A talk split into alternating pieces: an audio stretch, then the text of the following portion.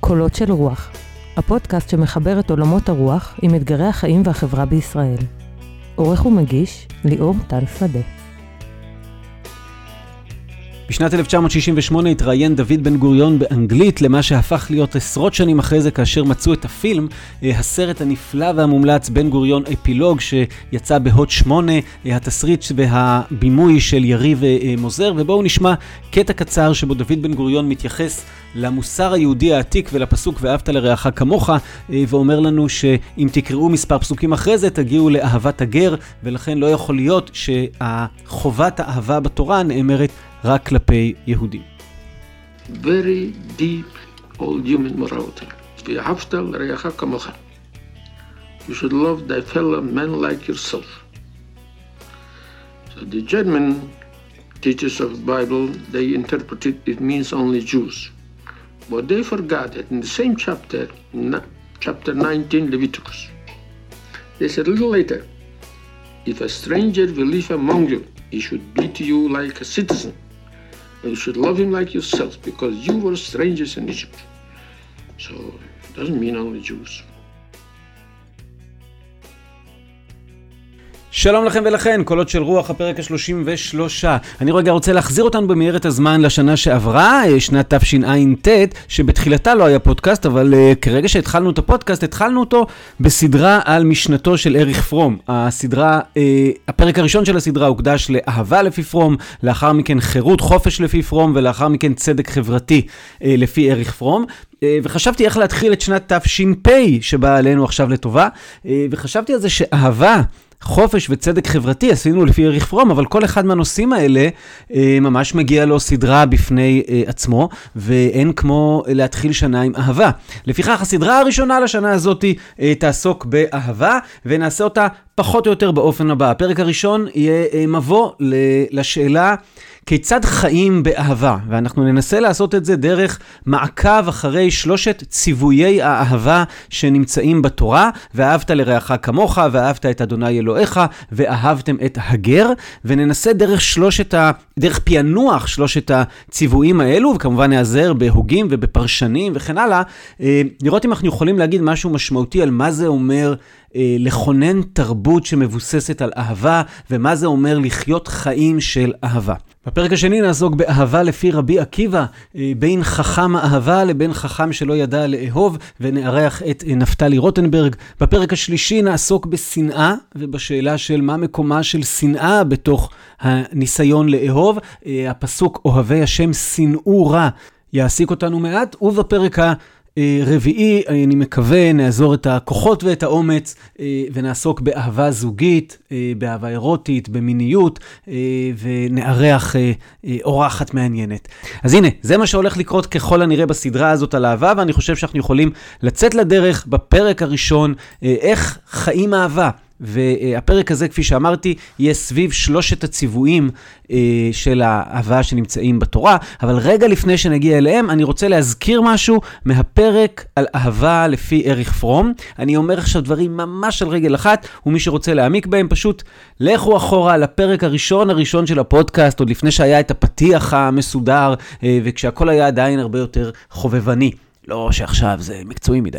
אז... אה, אריך פרום אה, סבור שאהבה היא אומנות, היא לא רגש שתוקף אותי, או לכל הפחות היא לא רק רגש שתוקף אותי, אלא אהבה היא משהו שאפשר ללמוד אותו, היא סוג מסוים של פעילות, וכמו כל אומנות יש כאלה שיותר מוכשרים אליה, ויש כאלה שפחות מוכשרים אליה, אבל כל אחד יכול להשתפר בה, וכל אחד יכול ללמוד אותה, וכל אחד חייב להתאמן בה. ומה זאת הפעילות הזאת של האהבה? לפי פרום היא כוללת בתוכה ארבעה מרכיבים.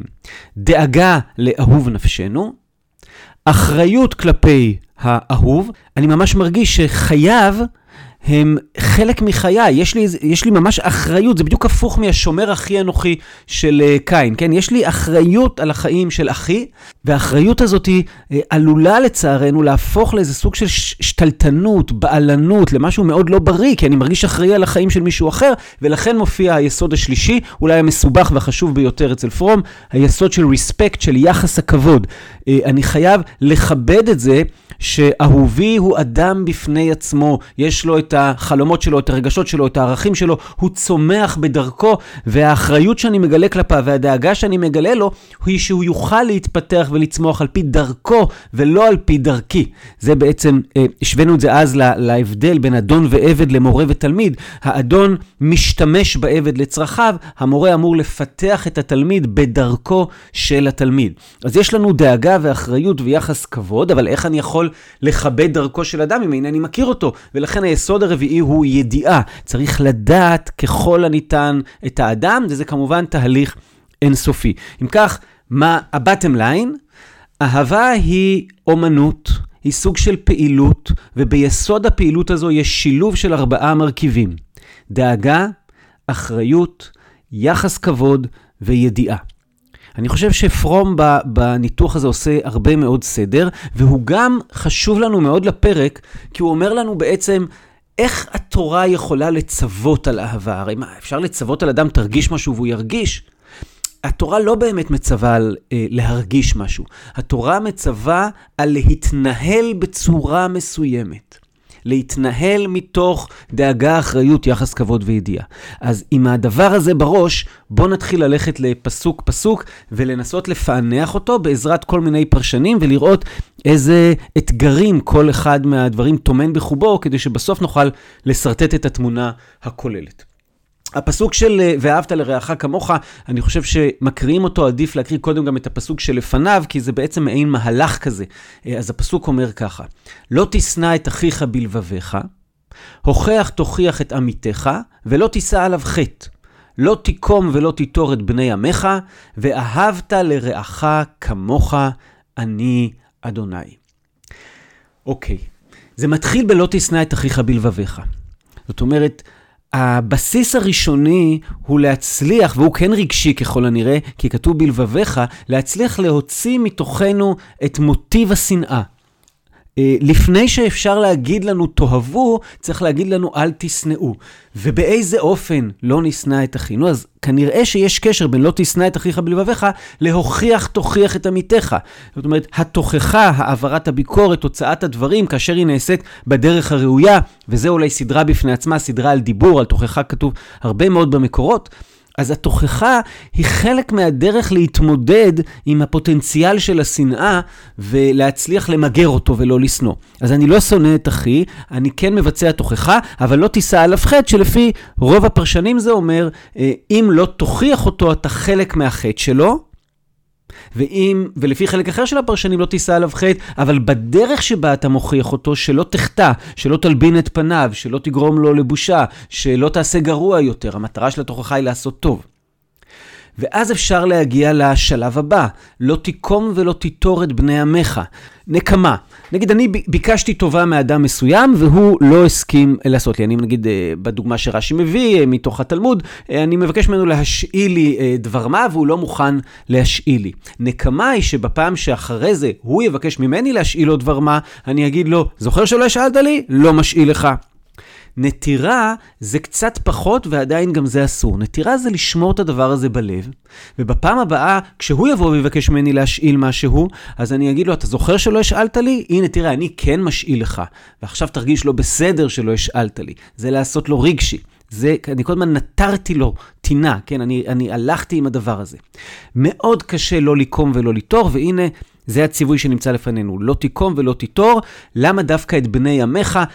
יכול להיות שמדובר פה על משהו שאומרים, זו כבר מעלה כל כך גבוהה, שצריך להכניס לאיזשהו מעגל שייכות, צריך להגיד, רגע, זה לא, זה לא יכול להיות כלפי כל אדם, אגב, בכלל אפשר להגיד שהביטויים בפסוקים האלה, אחיך, עמיתך, בני עמך, רעך, הם כולם אומרים לנו שכל הציוויים האלה הם תקפים כלפי מישהו שנמצא באיזשהו מעגל שייכות שלנו, ועל זה עוד נדבר בהמשך. אז הנה, לא תיקום ולא תיטור את בני עמך, ואז מגיע השיא, ואהבת לרעך כמוך. מה זה אומר לאהוב את הרע, ומה זה אומר לאהוב אותו כמוני? אז הנה, בואו ננסה לפענח את זה, ונתחיל דרך רבי משה בן נחמן, הרמב"ן, שאומר דבר מאוד אמיץ בפרשנות שלו. והוא כותב ככה, וטעם ואהבת לרעך כמוך, הפלגה, יעני הגזמה, כן? כי לא יקבל לב האדם שיאהוב את חברו כאהבתו את נפשו. ועוד שכבר בא רבי עקיבא ולימד, חייך קודמין לחיי חברך. הרמב"ן אומר לנו פה דבר אמיץ. הוא מסתכל על פסוק ואומר שתדעו לכם, הציווי הזה בא בהגזמה, אי אפשר לעמוד בו כפי שהוא כתוב, אלא יש פה איזושהי הפלגה של אה, מראים לנו אידיאל, אבל לא באמת אפשרי מבחינה אנושית שאדם יאהב את חברו כפי שהוא אוהב את נפשו שלו פנימה. זה דבר מאוד אה, אה, מעניין להרהר בו, ואז הוא נותן לנו את רבי עקיבא. רבי עקיבא אומר את זה, את הביטוי הזה, חייך קודמים לחיי חברך, בהקשר מסוים במסכת בבא מציעא בתלמוד. בוא נגיד על רגל אחת את ההקשר, וברבי עקיבא נרחיב בפעם הבאה. יש ברייתא שמביאה דילמה מוסרית קלאסית שמופיעה בהרבה תרבויות, ובניסוח בתרבות שלנו זה אומר ככה: שניים שהלכו במדבר וביד אחד מהם קיטון של מים, כן, אחד אחד מחזיק את המים. אם שותים שניהם מתים. זאת אומרת, הסיטואציה היא שהם נמצאים במקום כזה מבחינת פרק הזמן שעוד יש להם ללכת במדבר עד שיגיעו למקור מים, שאם שתיהם ישתו ממעט המים שיש להם הם ימותו שניהם. אם שותה אחד מהם, מגיע למקום ישוב. אבל אם אחד יזנח את חברו, ייקח את המים וישתה לבדו, יש שם מספיק מים בשביל אדם אחד, השני אמנם כנראה יתמוטט וימות, אבל לפחות האחד ינצל, יגיע למקום ישוב. מה עושים בכזו סיטואציה? יש שם מישהו בשם בן פתורה שאומר, מוטב שישתו שניהם, ולא יראה אחד מהם במיטת חברו. זאת אומרת, עדיף להתחלק במים, לחלוק במים, גם אם אתה יודע שהסיטואציה אומרת ששניכם תמותו בשעה שניתן להציל אחד מכם. עד שבא רבי עקיבא ולימד, חייך קודמים לחיי חברך. כן, כתוב שם, וחי אחיך עמך, זה ציטוט, חיי אחיך עמך, יחד איתך, חייך קודמים לחיי חברך. וזה כלל שנמצא הרבה מאוד במקורות, אפשר למצוא אותו בכל מיני דילמות מוסריות. השאיפה היא לעשות טוב לכולם. השאיפה היא כשניתן לחלוק, לחלוק. אבל כשאתה מגיע לבטם ליין שעכשיו זה או אתה או הוא, וכנ"ל או העיר שלך או העיר שלו, כן? או המעגל שייכות שלך או המעגל שייכות שלו, חייך קודמים לחיי חברך. זאת אומרת, ואהבת לרעך כמוך, הטענה של הרמב"ני זה אף פעם לא באמת כמוך באופן שוויוני לחלוטין, אלא זאת השאיפה לכמוך. ימשיך הרמב"ן ויסביר לנו שלמעשה יש פה ציווי שהמטרה שלו היא להשתלט על הקנאה שלנו. באיזה מובן? הוא אומר לנו ככה, אדם בדרך כלל רוצה שיהיה לו יותר טוב מלאחרים. ואז מה קורה במצב שבו אני יכול שיהיה הרבה יותר טוב לאדם אחר, לא על חשבוני, אבל לי זה לא יהיה. האם אני אעשה כל מה שאני יכול כדי שלאדם האחר יהיה את כל הטוב הנפלא הזה, או שבגלל הקנאה ולמרות שאני לא מפסיד שום דבר, אני לא אעשה את הטוב הזה? זאת שאלה חזקה, הרבה אנשים עונים עליה בתיאוריה, ברור שאני אעשה כל מה שאפשר שיהיה לו טוב, מה זאת אומרת, אם אני לא מפסיד מזה שום דבר, אבל במעשי יש איזה משהו כזה של, אה, לא מאפשר לנו לתת למישהו אחר להצליח יותר מאיתנו. אומר לנו הרמב"ן, יהיה חפץ בליבו לעולם שיהיה הוא יותר ממנו בכל טובה, ויצווה הכתוב שלא תהיה פחיתות הקנאה הזאת בליבו, אבל יואב ברבות הטובה לחברו כאשר אדם עושה לנפשו, ולא ייתן שיעורין באהבה. זאת אומרת, האהבה היא כמה שיותר, וכשם שהייתי רוצה כמה שיותר טוב עבורי, ככה אני צריך לרצות כמה שיותר טוב עבור חברי, בשעה שזה לא בעל חשבוני, כי אם זה כבר בעל חשבוני, אז אנחנו נמצאים בסיפור של ההפלגה. אז הנה התפיסה הראשונה שאנחנו מביאים של ואהבת לרעך כמוך, אידיאל מוגזם, במובן המלא שלו, אבל במובן החלקי שלו הוא אומר לנו, תשתלטו על הקנאה הזאת, שבגללה אתם לא דואגים שיהיה לסביבה של המח... שלכם הכי טוב שרק אפשר. כי הטוב של האחר הוא לאו דווקא על חשבון הטוב שלך. לחיות מתוך אהבה, זה אומר לחיות במקום שאני תמיד רוצה כמה שיותר טוב לכל מי שאני רק יכול לתת לו טוב. ואני לא נותן שיעורים באהבה, אלא כמה שיותר טוב. והנה הדרך לחיות את אהבת הרע לפי הרמב"ן. על זה אומר הרמח"ל, רבי משה חיים לוצאטו במסילת ישרים, שזה הדבר הזה קל רק למלאכי השרת. את, את, את, לבני אדם זה קשה, הנה אני אתן ציטוטון, לפי שהיצר הולך ומרתיח את הלב. והוא אומר, כאשר מישהו פגע בנו, זה הרבה יותר חזק מאיתנו. איך אפשר לא תיקום ולא תיתור כשמישהו פגע בך? והנה בשפתו של, של הרמח"ל. לפי שהיצר הולך ומרתיח את הלב, הוא מבקש תמיד להניח לפחות איזה רושם או איזה זיכרון מן הדבר. ואם לא יוכל להשאיר זיכרון גדול, ישתדל להשאיר זיכרון מועט. יאמר דרך משל לאדם, אם תרצה ליתן לאיש הזה את אשר לא רצה הוא לתת לך כשנצרכת, לפחות לא תתנהו בסבר פנים יפות. או אם אינך רוצה להרע לו, לפחות לא תיטיב לו טובה גדולה, ולא תסייעהו סיוע גדול. או אם תרצה גם לסייעו הרבה, לפחות לא תעשהו בפניו, או לא תשוב להתחבר עמו ולהיות לו לרע. אם אכלת לו שלא תראה לו לאויב, די בזה. ואם גם להתחבר עמו תרצה, אך לא תראה לו כל כך חיבה גדולה כבראשונה.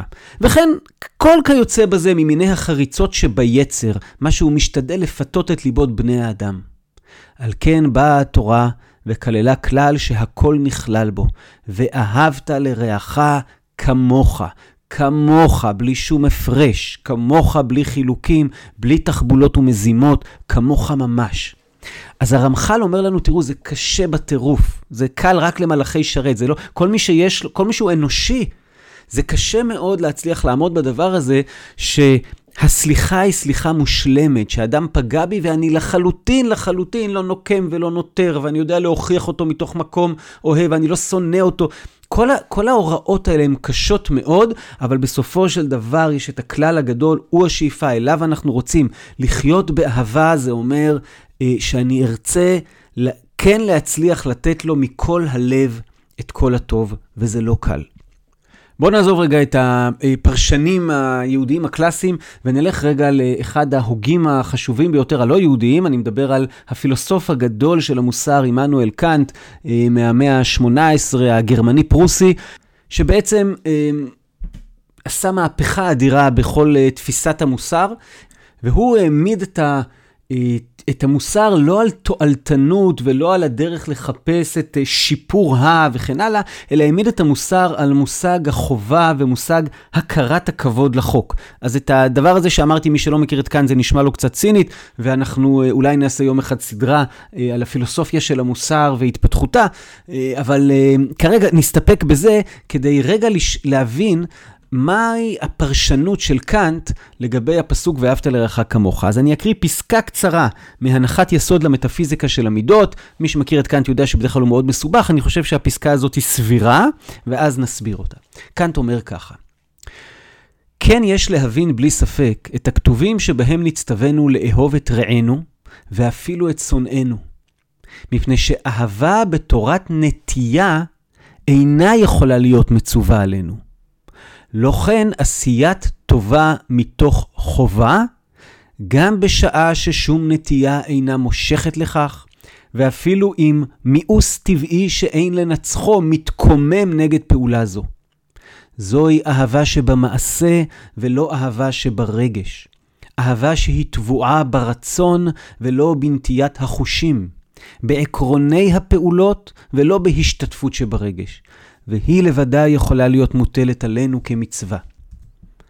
אז מה זה ואהבת לרעך כמוך לפי קאנט? הוא אומר, ואהבת לרעך כמוך זה לא שמישהו מנסה לצוות אותנו אה, להרגיש משהו, אה, אה, אה, לטות למשהו וכן הלאה. לאהוב את הרע הכוונה היא שמוטלת עליי חובה, קרה, חובה להתנהג בדרך מסוימת כלפי בני אדם. זוהי החובה שלי, זהו החוק המוסרי. עשה מעשיך כך שהאנושות שבך ושבכל אדם אחר תהא עבורך לעולם גם תכלית ולעולם לא אמצעי בלבד. כן, זה אחד הנוסחים של החוק המוסרי לפי כאן. זאת אומרת, מהי החובה שמוטלת עלינו?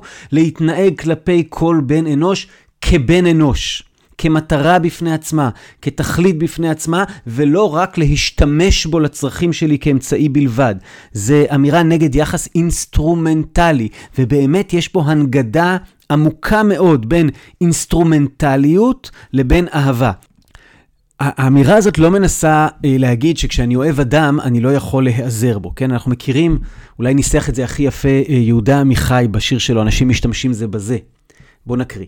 אנשים משתמשים זה בזה כמרפא לכאבם. אחד את השני שמים על הפצעים הקיומיים שלהם, על העין, על הערווה, על הפה ועל היד הפתוחה.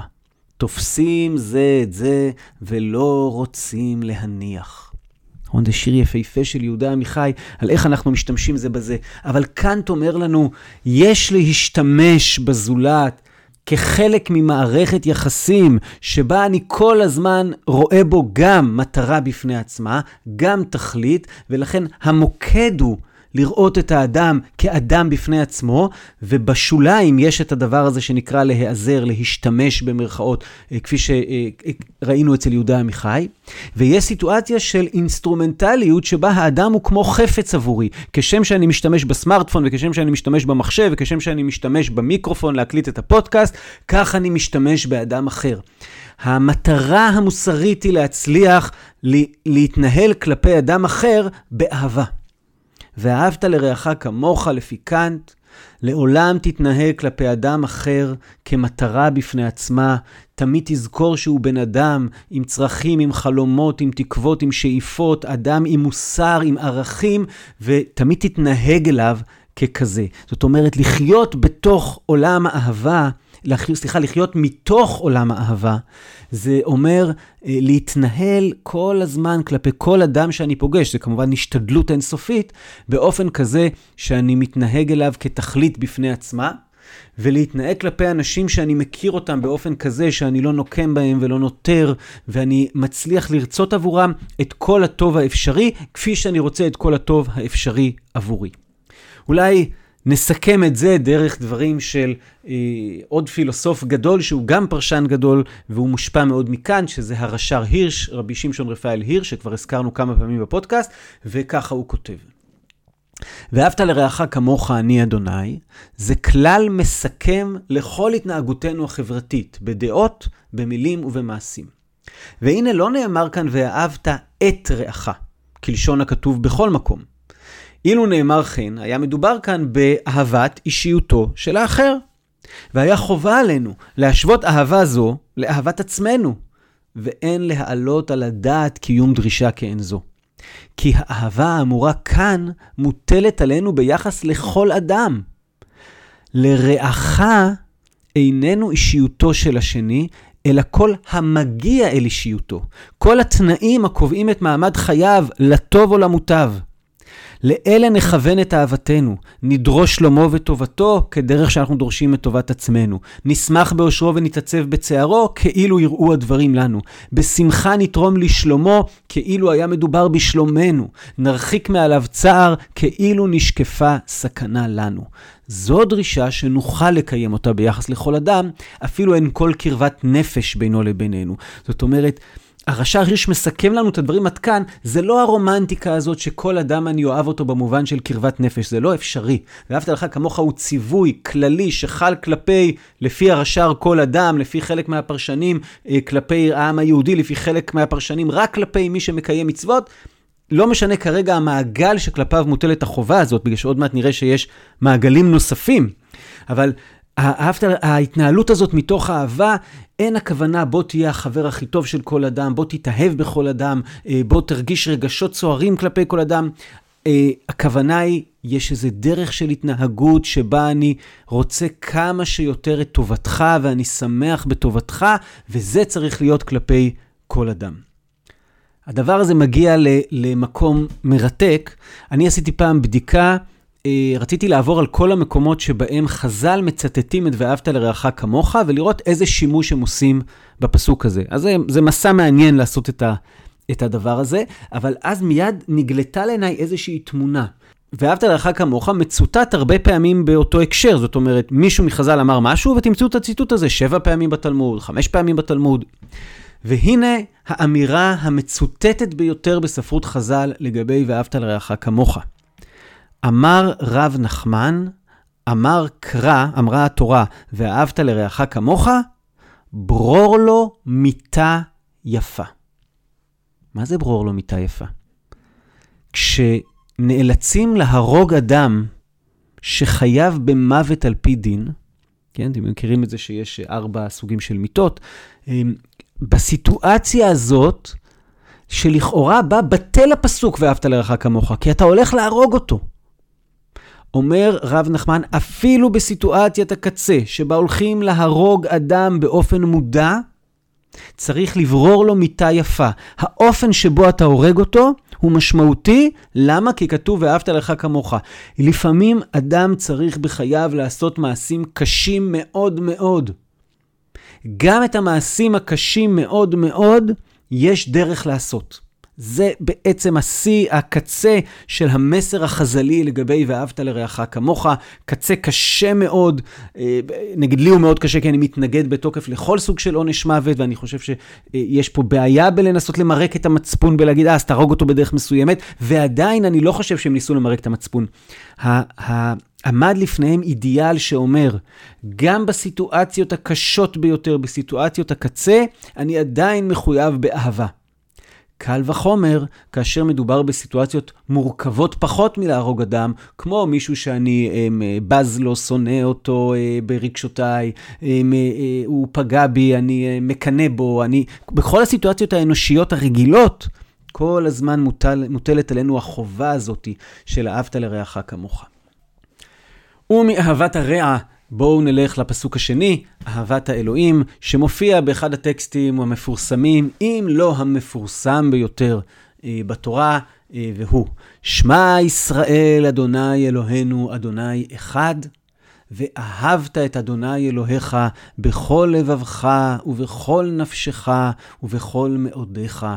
והיו הדברים האלה אשר אנוכי מצווך היום על לבביך, ושיננתם לבניך ודיברת בהם בשבתך, בביתך, ובלכתך בדרך, ובשוכבך ובקומך, וקשרתם לאות על ידיך, והיו לתוטפות בין עיניך, וכתבתם על מזוזות ביתך ובשעריך. הפסוקים האלה מופיעים אה, בספר דברים בפרק אה, אה, ו'. אז מה הכוונה אה, לאהוב את אלוהים בכל הלב, בכל הנפש, בכל מאודי? המשנה במסכת ברכות נותנת הסבר לדבר הזה שאומר ככה, חייב אדם לברך על הרעה כשם שמברך על הטובה, שנאמר ואהבת את אדוני אלוהיך בכל לבביך. בכל לבביך, בשני יצריך, ביצר טוב וביצר הרע. ובכל נפשך, אפילו הוא נוטל את נפשך. אז צריך לקחת אוויר אחרי דרישות כל כך אה, חמורות וחריפות, אה, ובעצם מה ההסבר פה של המשנה? דבר ראשון אומרים לנו, אה, אהבת אלוהים איננה תלויה במצבי שלכאורה קיבלתי אותו מאלוהים. אם תרצו, אה, זוהי אהבת הגורל. אם תרצו, זה מה שלמדנו אצל ניטשה, אה, להגיד על כל מה שהיה, כך רציתי שיהיה. אתה צריך לברך על הרעה כשם שאתה צריך לברך על הטובה. את צריכה לקבל את הרעה כמו שאת צריכה לקבל את הטובה. זאת אמירה שהיא אולי טיפ לחיים, היא אמירה מאוד קשה, אבל ממש לברך על הרעה. כאילו להגיד, אני מקבל את זה שכל מה שמגיע, מגיע מאלוהים, וכל מה שמגיע מאלוהים צריך לברך עליו. לי אישית, אני, יש פה משהו שאני מנסה ללמוד ממנו, מנסה להתחבר אליו, אבל הוא קשה לי מאוד, הוא רחוק ממני. אני אומר, יש סיבה שרע זה רע, למה צריך לברך על הרעה? נכון, אנחנו יודעים, יש סיטואציות שבסוף הרע מסתבר כטוב, אבל בואו לא נבלבל את עצמנו. יש הרבה מאוד רע שהוא רע.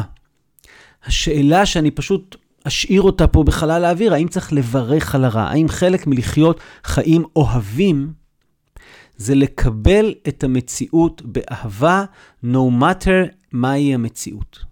וזאת ההצעה פה של המשנה, קבל באהבה את המציאות כולה, את הטוב ואת הרע. ואז הם ממשיכים ואומרים, ומה הכוונה בכל הלב? ביצר הטוב וביצר הרע.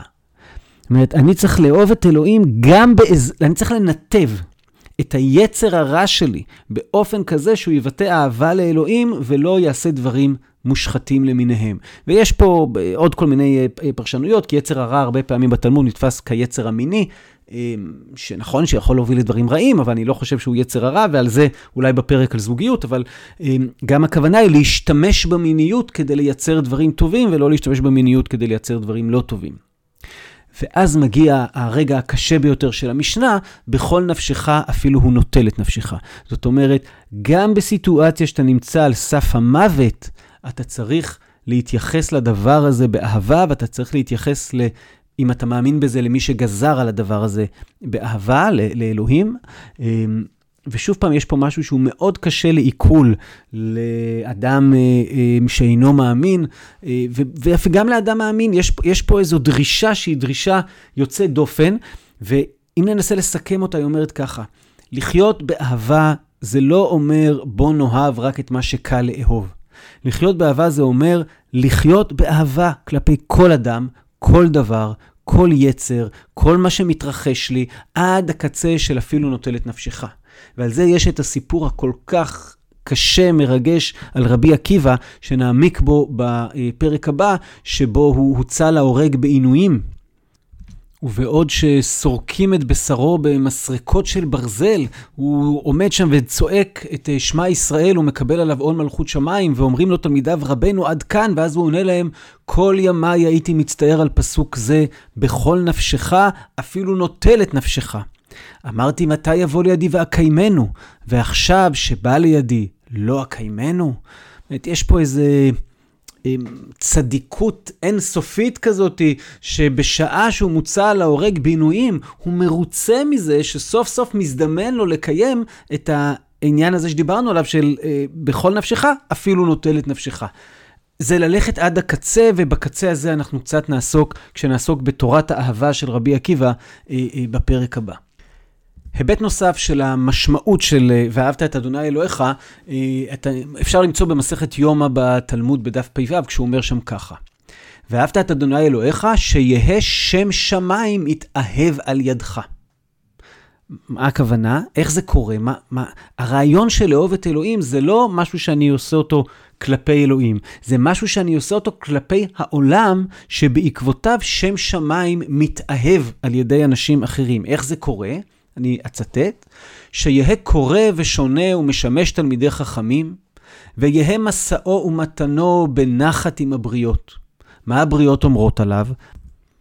אשרי אביו שלמדו תורה, אשרי רבו שלמדו תורה, או אלה הם לבריות שלא למדו תורה.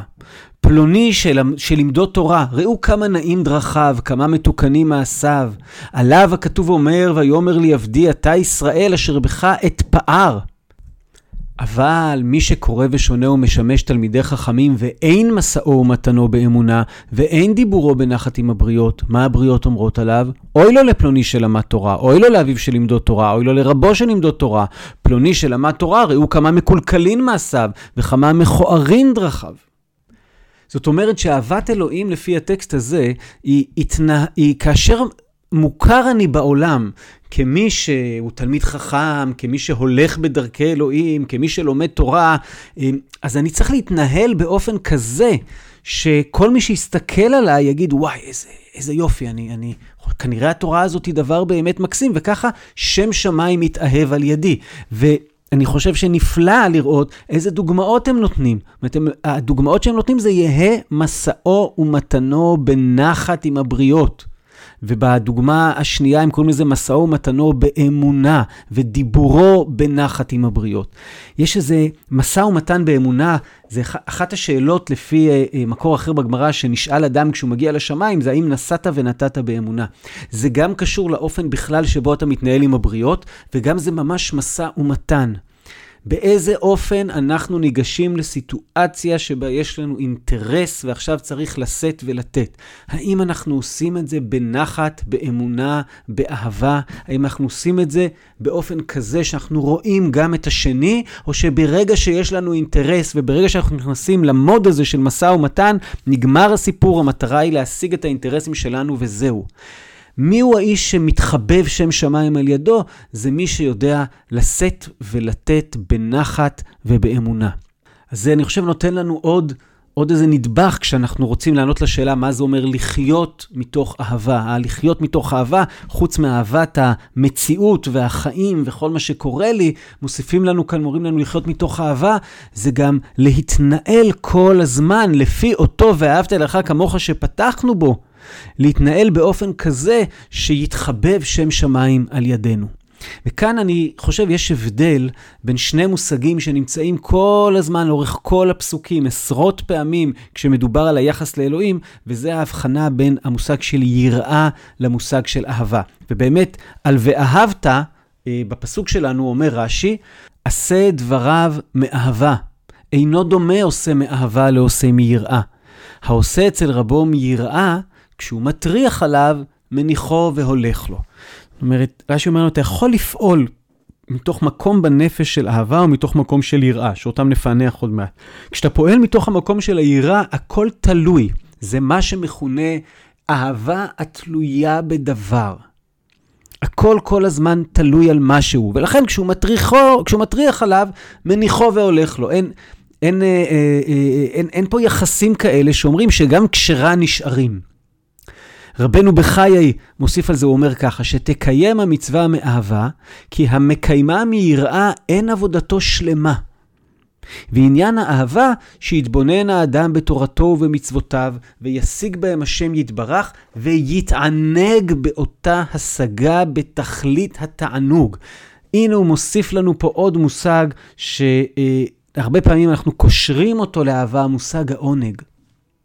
ורבנו בחי באופן מדהים הוסיף את זה לגבי אהבת אלוהים. הוא אומר, כשאתה מצליח לעשות את המצוות, אם תרצו עכשיו אני מנגיש את זה בחילונית, אוקיי? כשאתה עושה את הדברים שאתה מאמין בהם, כשאתה הולך בדרך שבה אתה מאמין, כשאתה ממלא אחר ערכיך, כשאתה רודף אחר האידיאלים שלך, לפעמים הדרך לא קלה, אבל כשאתה עושה את כל הדברים האלה מתוך מקום של אהבה באמת, אז אתה מצליח להגיע למצב של התענגות, עד כדי תכלית התענוג. אתה, אתה מצליח להיות באיזה מוד אחר. זאת אומרת, יש איזשהו קשר אה, לטענת רבנו בחיי, בין היכולת לעשות דבר בלב שלם ובנפש חפצה, לבין מידת העונג שאפשר להפיק ממנו, ואנחנו מבינים שהוא לא מדבר על איזה מין עונג רגעי לשנייה שמגיע, הולך ואז יש נפילה, אלא על משהו שהוא יותר עמוק ונשאר יותר זמן. זה... זה קשור מאוד לאופן שבו הרמב"ם תפס את מה זה אהבה ומה זה יראה. ננסה להגיד את זה רגע על רגל אחת. הרמב"ם בהלכות תשובה בפרק י', נגענו בזה קלות כשעסקנו בתשובה ונגענו בזה קלות כשעסקנו ברמב"ם, אומר ככה.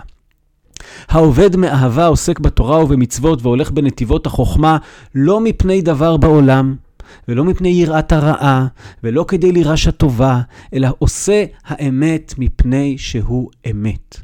וסוף הטובה לבוא בגללה. ומעלה זו היא מעלה גדולה מאוד, ואין כל חכם זוכה לה. הרמב"ם אומר לנו קודם כל ככה, לעשות דברים מתוך עמדה של יראה, זה לעשות דברים מתוך שיקולים של עלות ותועלת, של רווח והפסד, של שכר ועונש. לעשות דברים מתוך אהבה, זה לעשות את האמת כפי שאני תופס אותה. למה? כי היא האמת. ואני רוצה לעשות אמת. לעשות דברים מתוך אהבה, זה לעשות דברים כי אני מאמין בהם. זה לעשות דברים מתוך, מתוך הדבר עצמו, ולא מתוך שיקולים חיצוניים לדבר. ובאמת, הרבה דברים בחיים שלנו, במערכות יחסים, ובערכים, ובעבודה שאנחנו הולכים אליה כדי להתפרנס, המון דברים בחיים שלנו, אנחנו יכולים לעשות אותה מתוך עמדה נפשית של יראה, אני חושש מהתוצאות, או אני מקווה לתוצאות, אני נמצא כל הזמן בסיטואציה של מה יצא לי מזה, ואני יכול לעשות אותה מתוך עמדה נפשית אוהבת, מתוך עמדה נפשית של עושה דבר בגלל הדבר, כי אני מאמין בזה, כי זה חשוב לי, כי אני עושה האמת מפני שהיא אמת. טוב, אז יש לנו עכשיו את הפסוק השלישי שעוד לא טיפלנו בו, והוא אהבת הגר. אז הציווי על ההתנהלות כלפי הגר מופיע שלושים ושש פעם בתורה, ויש כמה מקורות שבהם מופיעה המילה אהבה בהקשר הזה, לעתים בלשון יחיד ולעתים בלשון רבים. כאזרח מכם יהיה לכם הגר הגר איתכם, ואהבת לא כמוך, כי גרים הייתם בארץ מצרים, אני אדוני אלוהיכם. זאת אומרת, בדיוק אותו ביטוי, ואהבת לרעך כמוך ואהבת לא כמוך, בדיוק אותו ביטוי מופיע גם לגבי הגר. ומי זה הגר בתורה? זה לפני שחז"ל התחילו להתחכם ולשנו, ולהגיד, יש גר צדק ויש גר תושב, גר צדק הוא מי שהתגייר והפך ליהודי, גר תושב הוא הזר המתגורר איתך. בתורה הגר הוא הזר המתגורר איתך. אין כזה דבר גר צדק בתורה. בתורה זה הזר המתגורר איתך. ולכן גם ההנמקה היא כי גרים הייתם בארץ מצרים. המצב שלנו בארץ מצרים היה מצב של זרים שמתגוררים עם עם אחר. והתורה יש לה פה דרישה חמורה מאוד. כאזרח מכם יהיה לכם הגר הגר איתכם. ואהבת, ממש אהבה, ממש כל מה שאמרנו קודם לגבי האהבה שתקף לגבי הרע, ממש אהבה לגבי הגר, וכך זה נאמר לאדם הפרטי, אבל זה גם נאמר לציבור כציבור. והנה בספר דברים, כי אדוני אלוהיכם הוא אלוהי האלוהים ואדוני האדונים, האל הגדול, הגיבור והנורא. מה מאפיין את האל הזה? אשר לא יישא פנים ולא ייקח שוחד, עושה משפט יתום ואלמנה, ואוהב גר, לתת לו לחם וסמלה. ואהבתם את הגר, כי גרים הייתם בארץ מצרים. הנה כאן גם יש לנו איזושהי הנחיה כיצד להביא לידי ביטוי באופן מעשי את אהבת הגר, וזה לדאוג לו לצרכיו הבסיסיים, לתת לו לחם וסמלה. והנה בספר שמות, אמירה פסיכולוגית, וגר לא תלחץ. ואתם ידעתם את נפש הגר, כי גרים הייתם בארץ מצרים. כן, זה, ההשלמה של הדבר הזה אומר, אתה אמור להצליח איכשהו להבין את הלך הנפש הזה, מתוך הסיפור הלאומי שבו אתה חי. סיפור שאתה תמיד הנרדף, אתה תמיד הגר. מתוך זה אתה יכול להבין את נפש הגר, ולהיזהר לא לעשות אותו דבר לאחר. תשימו לב, זה עוצמתי מאוד. כאילו יש את הפתיח של ספר שמות, שבו יש את הסיפור על חבורה של אנשים שלא היה להם מה לאכול, והיו בסכנת רעב, ואבא שלהם אמר להם אין ברירה, אתם חייבים לנדוד ברגל במסע קשה לעבר האימפריה הקרובה, שבה ככל הנראה יש מה לאכול, וככה אה, אה, ננצל. וזה מה שהם עושים, והם נודדים לאימפריה הקרובה, והם נכנסים לשם באופן שכנראה היה לא חוקי, והם מצליחים בכל מיני קומבינות לקבל שם איזושהי חלקת אדמה שבה הם נשארים, ואז הם אה, פורים ושורצים ורבים מאוד, והם הופכים להיות בעיה דמוגרפית.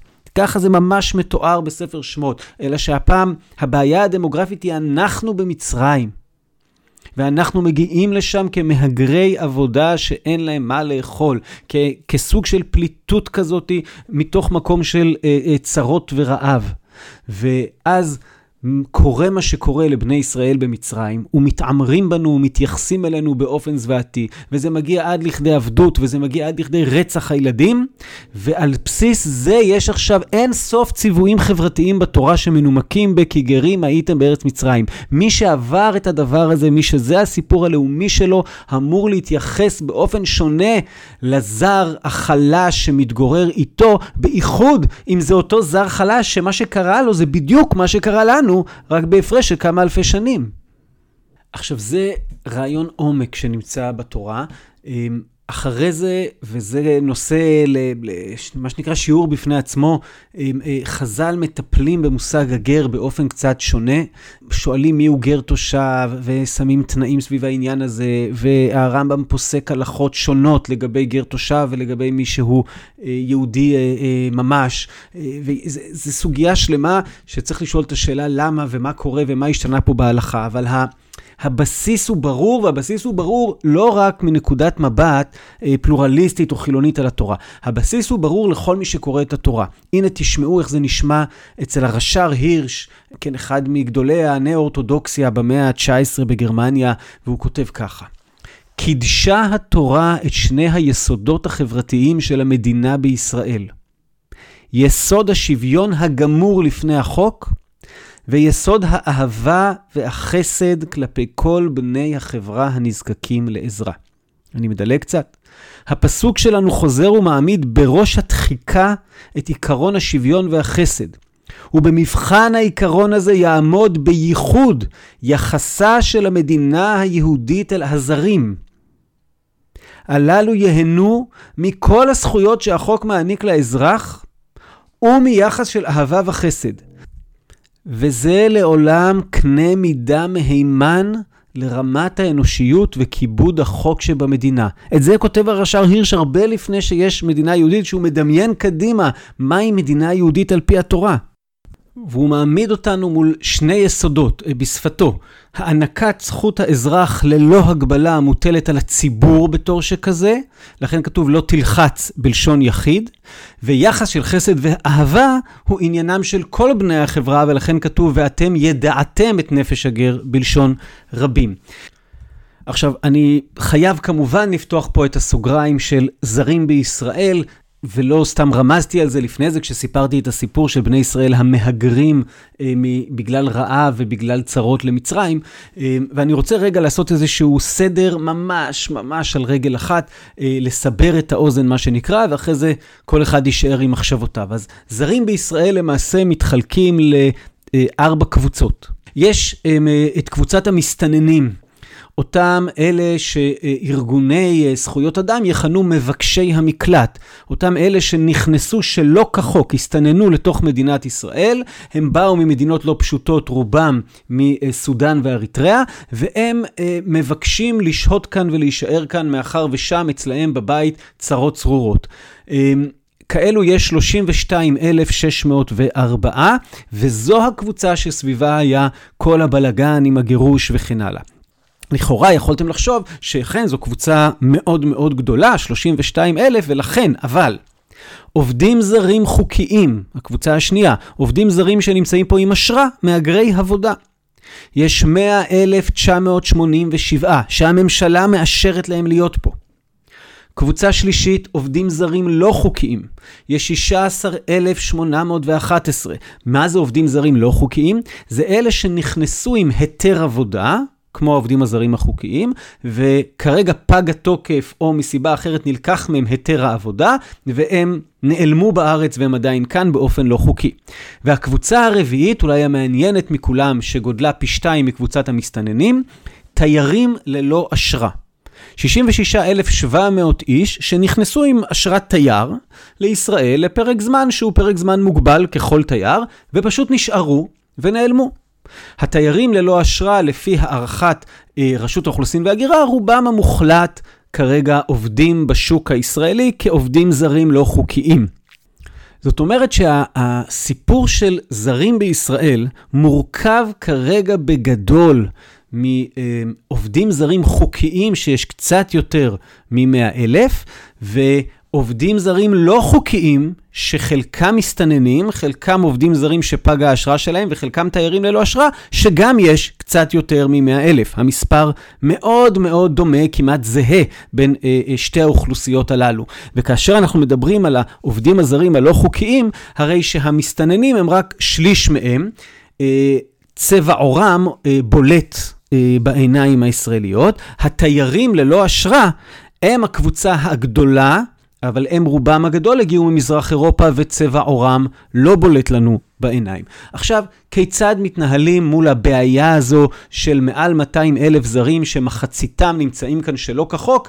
זאת שאלה פוליטית שאני כרגע לא אכנס אליה, אבל אני רוצה לקחת מהרש"ר הירש את הקריטרי, את היסודות של איך צריך להתנהל כלפיהם. הוא אומר, כשאתם באים עכשיו לפתור את הבעיה, ואף אחד לא אומר שאין בעיה, כשאתם באים עכשיו לפתור את הבעיה ואת המצוקה, ואני קצת התעסקתי בעניין הזה וקצת מכיר ועבדתי שנים בשכונות ויש בעיה עמוקה, כשאתם באים לפתור אותה אתם צריכים לפעול מתוך אהבה וחסד וכל הזמן לזכור את הקריטריון של השוויון. זה מה שהרש"ר הירש אומר לנו, ואם אנחנו חוזרים לנושא של הפרק של אהבת הגר, אז הנה זאת ההוראה שכלפינו. לא תמיד אהבה פירושה בוא תן לו אזרחות, תכניס אותו למדינה, תן לו אישור עבודה שיהיה חלק ממך וכן הלאה. זה לאו דווקא תמיד הפתרון. זאת אופציה, אבל זה לא תמיד הפתרון. אבל לא משנה מהו הפתרון, בחן את עצמך. האם עשית את מה שעשית מתוך אהבה, מתוך חסד, האם באמת פעלת מתוך כל אותן קריטריונים שדיברנו עליהם במהלך כל הפרק הזה, שגם באמת הגיע העת לסכמם, בגלל שזמננו תם. לחיות מתוך אהבה. את ואהבת לרעך כמוך כינה רבי עקיבא כלל גדול בתורה. החיים מתוך אהבה הם אחד היסודות, אני חושב, שהתרבות היהודית מבקשת להנחיל בעולם, ואחד מהיסודות שאני באופן אישי חושב שלשמם יש, שנותנים טעם לחיים ושמעסיקים אותי בלי סוף אה, אה, בחיי. אה, להצליח להיות במקום של אהבת הרע, אה, שזה פחות או יותר אהבת השווה לי. להצליח להיות במקום של אהבת הגר, שזה פחות או יותר אהבת החלש ממני, הנזקק יותר, הזר. ולהצליח להיות במקום של אהבת האלוהים, שזה אהבת מה שגדול ממני, מה שאני לא שולט בו, אהבת המציאות, אהבת הערכים, אהבת הדבר הזה שנמצא למעלה. תודה רבה שאתם איתנו מאזינים ומאזינות. אני מאוד אודה למי מכם שאוהב את הפודקאסט אם יעשה מה שהוא יכול לעשות על מנת להפיץ אותו, לשלוח אותו, להכיר אותו ליותר אנשים. הפרק הבא בסדרה יעסוק בתורת האהבה של רבי עקיבא, ונפגוש את נפתלי רוטנברג שכתב את הספר הנושא את הכותרת הזו, את השם תורת האהבה של רבי עקיבא. תודה לכם על ההאזנה ונתראה בפרקים הבאים.